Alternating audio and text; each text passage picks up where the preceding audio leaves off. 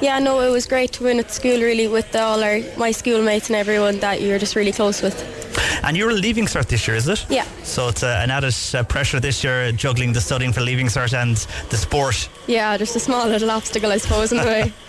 And then yourself, a dual star from uh, the school and also from, from your club involved with Ballinascarthy, and then alongside uh, Clon Ladies football. I mean, how do you manage both sports when you're juggling studying and then both uh, uh, the ladies football and camogie?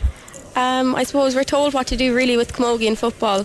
We're instructed what to do, so we don't have to make any of those decisions ourselves. But as to, for the school, just that kind of fits in whenever, whenever I'm free, I suppose. And it fits in around the, the study within the school timetable. Yeah. And for the year ahead, I mean, you've had a, a busy 2022 post leaving when that's done in, in, in May. What's the summer schedule for you then in, in both uh, camogie and ladies football?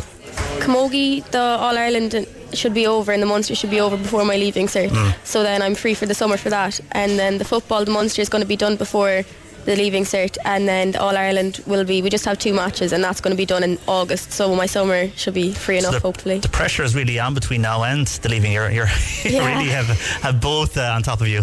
Yeah, no, it's, it's hard enough to deal with it sometimes, but uh, I manage, I suppose. Millie, congrats for winning. You're the first uh, winner of the Paudie Palmer West Cork Youth Award for this year. Um, an honour, I'm sure, for you to be named after uh, um, a man who loved watching young sports stars rise up in West Cork.